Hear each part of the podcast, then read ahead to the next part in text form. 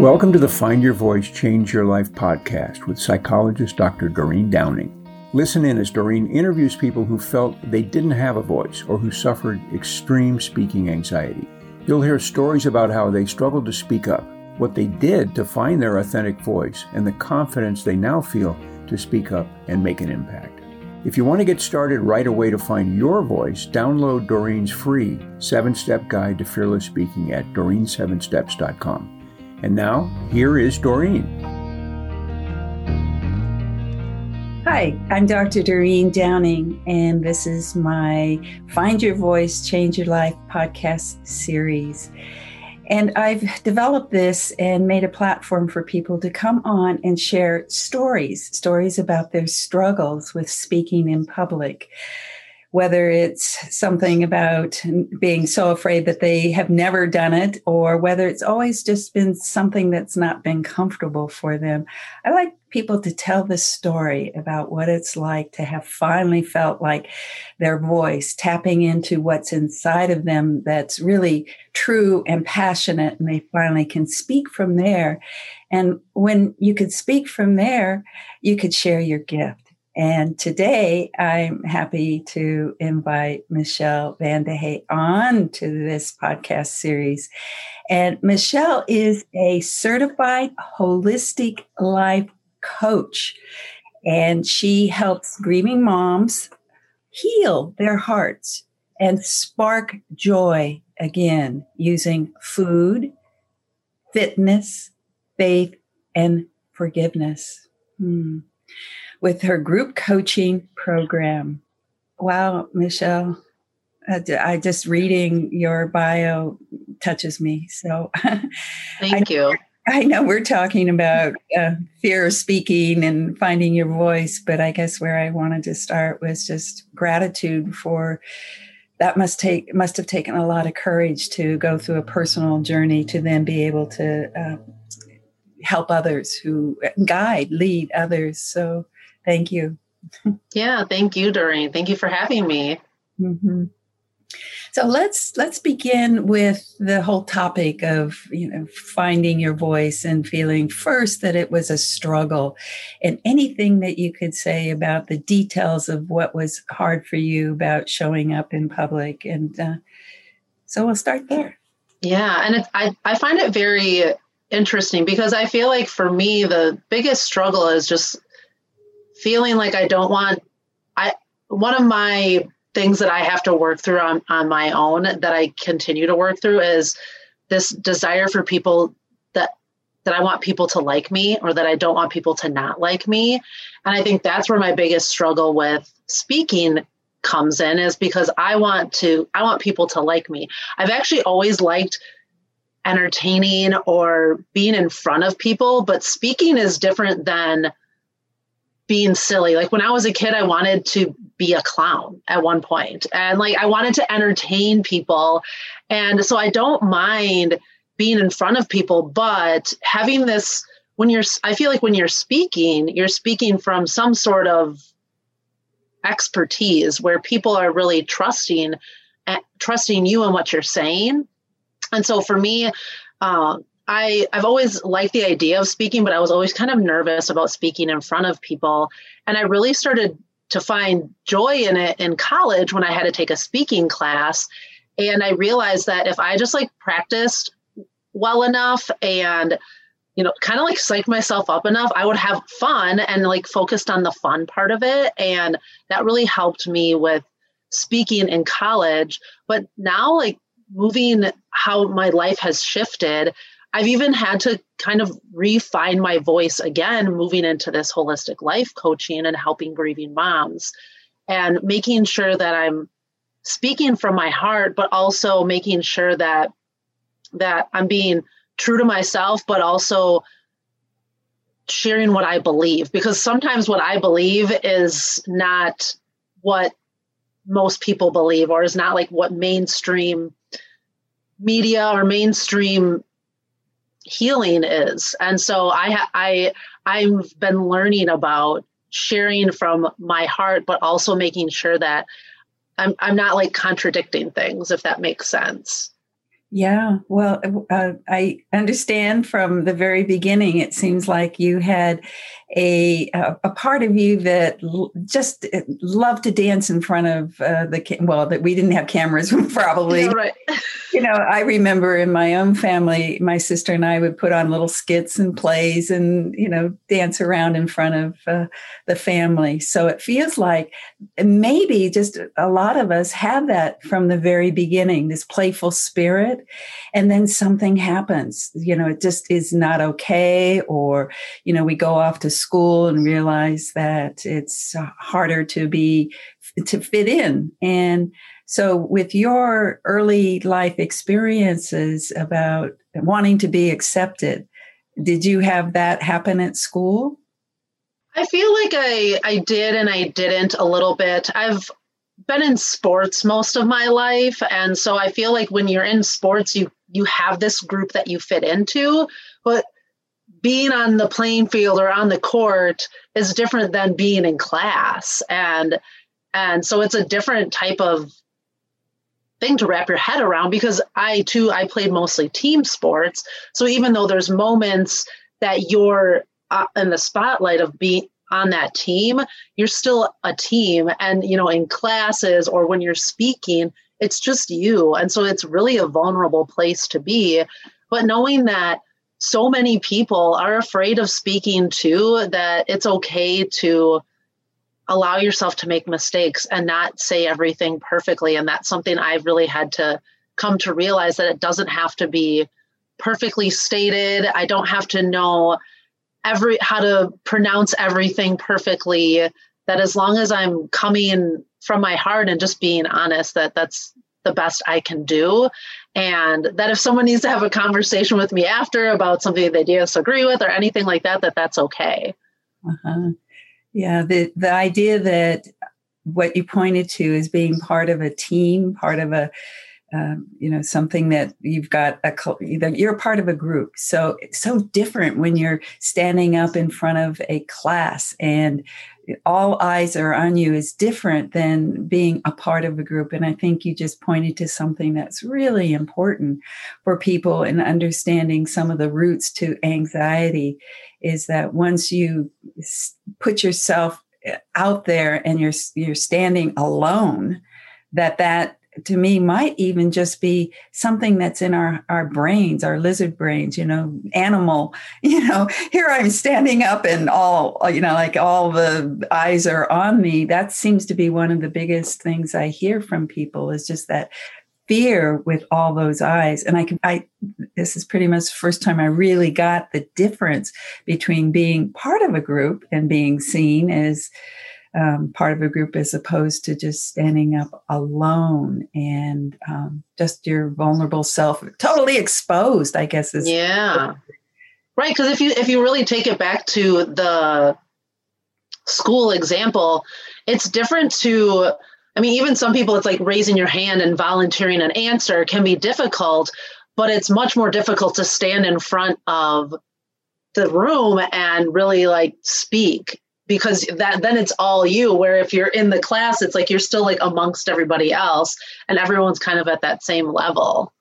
Yes that's right and i do work with people who are afraid to even raise their hand but i get that there are levels you know of where you stand out and where you really are totally alone which then takes us to the places where you like i guess you said college where you really um, got into looking at speaking as having an element of fun.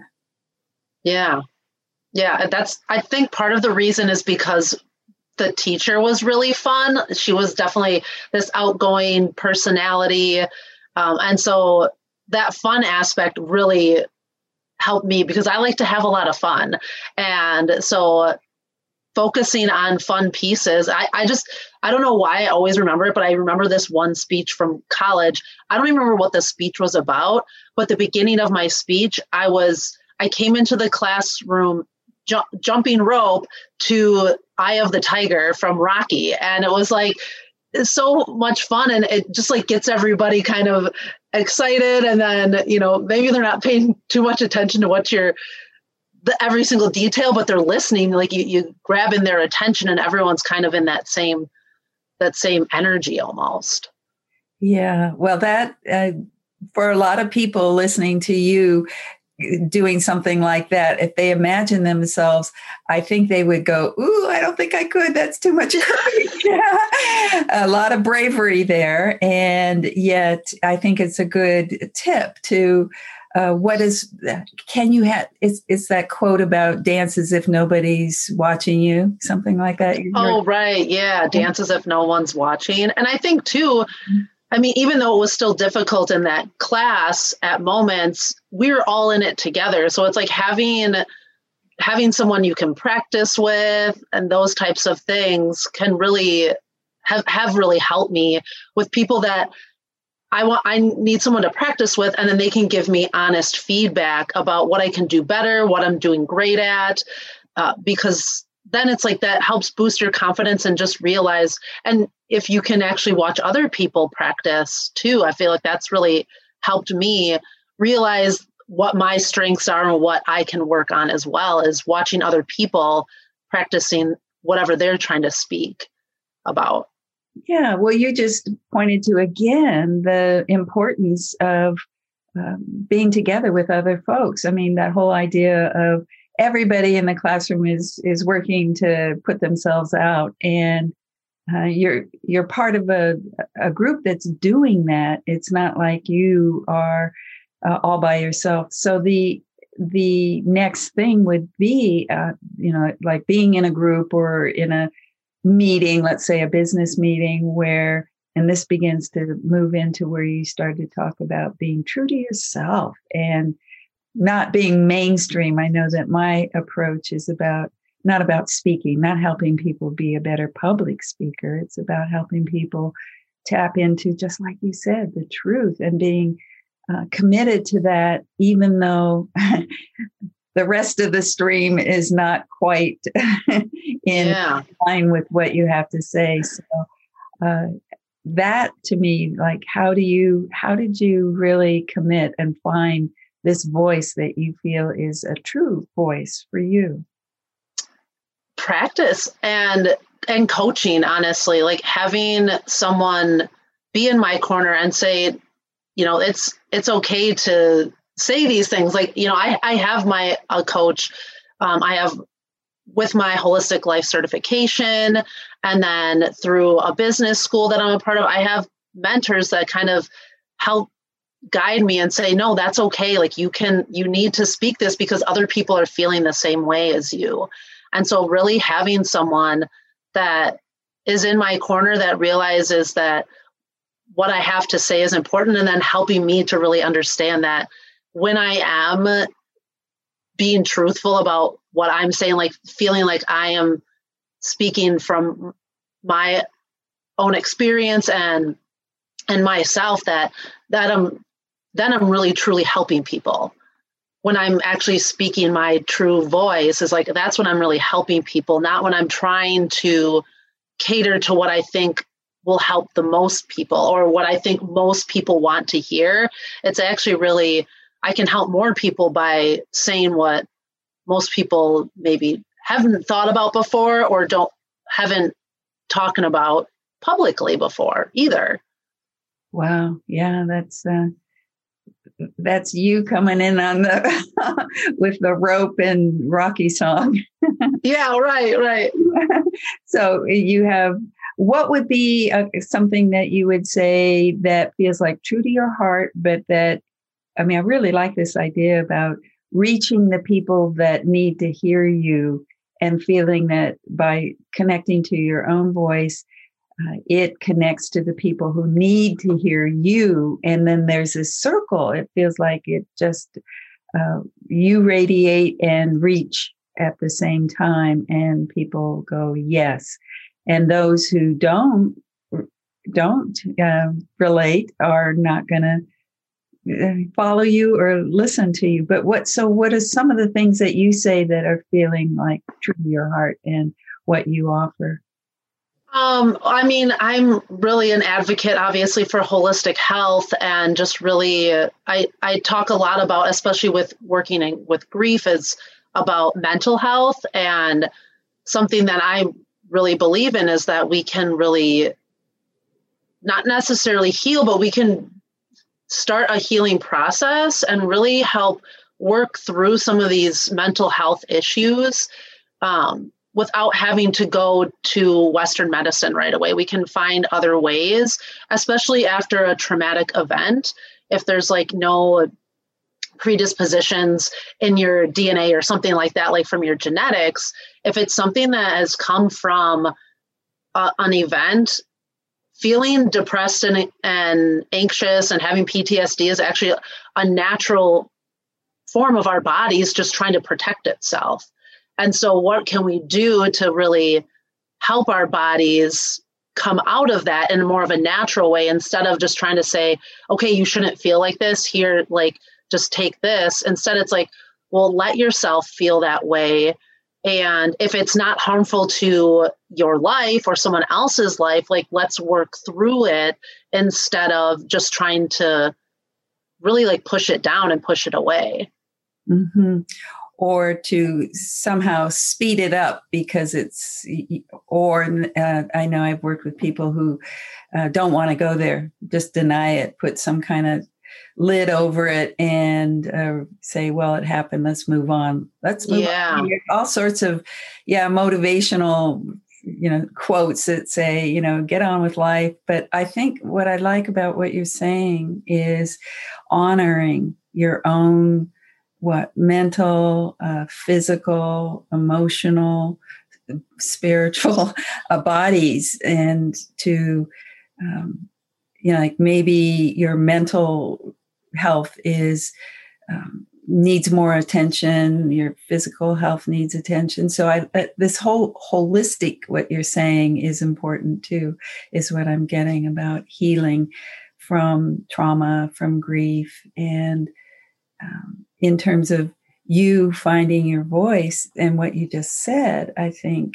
uh, you know will just if people are listening to this they'll go yeah that sounds so so true. And then the how, I think it, well, I was going to ask you how, but I think I know. It's like, you know, finding people like you who will support people in in going through that process that you talked about. Yeah. Yeah, and just really allowing yourself to like you said, it's like it's allowing yourself to go through a process and not be so worried about speeding up this process because grief evolves and you know grief evolves throughout your whole life whether it's through child loss or wh- whatever type of grief it is. And it doesn't even have to be the loss of a life. It could be the loss of a job or the loss of like anything that where your identity is really kind of being shifted or you feel like you you've lost yourself because of you know because if people lose a job that they've had for 20 years or go through a divorce or something like that where it's like this has been your life for this long there is grief. And it, grief is grief no matter what you're losing but some grief just takes longer to work through. And just knowing that it's okay to it's okay to be grieving and uh-huh. and it's okay. And i like it's hard to read the sign but i have this sign behind me that says joy and grief. And it's okay to kind of have fun times in your life. It's okay to be joyful and be grieving at the same time. You can have both and not feeling like that it has to be an either or. It's really an and and living in that that and space with whatever you're trying to like with speaking and speaking your true voice. It's like you can speak your true voice and help people and you can speak your true voice and you know and still mess up at you know those types of things. So yes this is this is wonderful. The uh, acceptance i hear what you're talking about and uh, uh, not the either or but the fullness of living and accepting all parts of yourself. Yes yes. Yeah. Well uh, your business how do people find you yeah, so I have uh, my website is lightoflovecoaching.com. That's the name of my business is Light of Love Coaching. Uh, and I offer a free support group for grieving moms. It's a private group.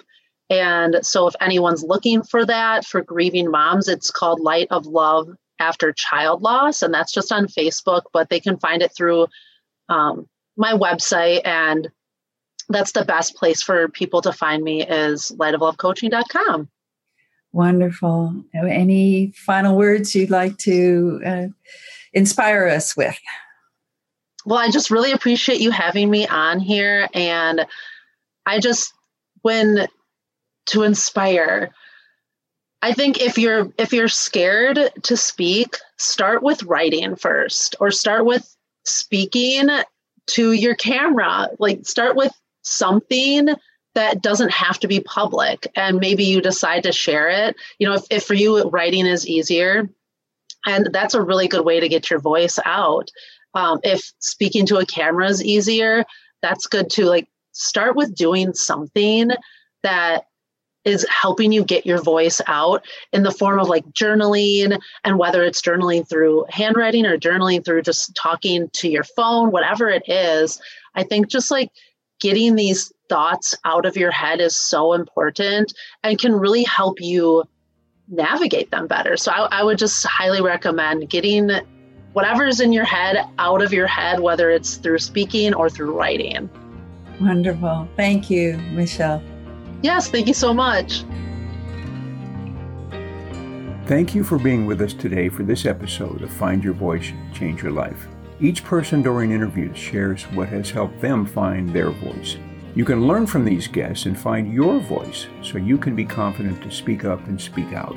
And remember to download Doreen's free seven step guide to fearless speaking at doreen7steps.com. We hope you enjoyed the show and will return next time. Until then, goodbye for now.